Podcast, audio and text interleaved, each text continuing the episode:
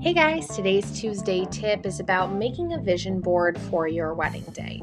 We're going to hear from our design expert, Kathy, and she's going to tell you a little bit more about what that vision board looks like and includes. So, the vision board that we make is going to be anything that inspires or motivates you for your wedding.